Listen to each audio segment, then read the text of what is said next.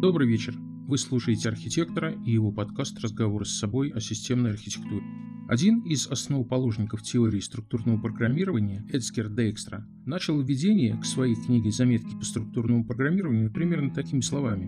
«Меня долго терзали и не давали покоя одни и те же мысли. И с тем, чтобы наконец освободиться от этих мыслей, я был вынужден записать их на бумаге. Эту идею эксплуатировали и другие авторы, на протяжении последних более чем 10 лет мне также не давали покоя мысли по системной архитектуре, по проектированию крупных информационных систем, причем в причудливых формах, в купе с композицией дизайна. Наконец, я решился использовать этот метод Дейкстра и поделиться своими мыслями в подкасте.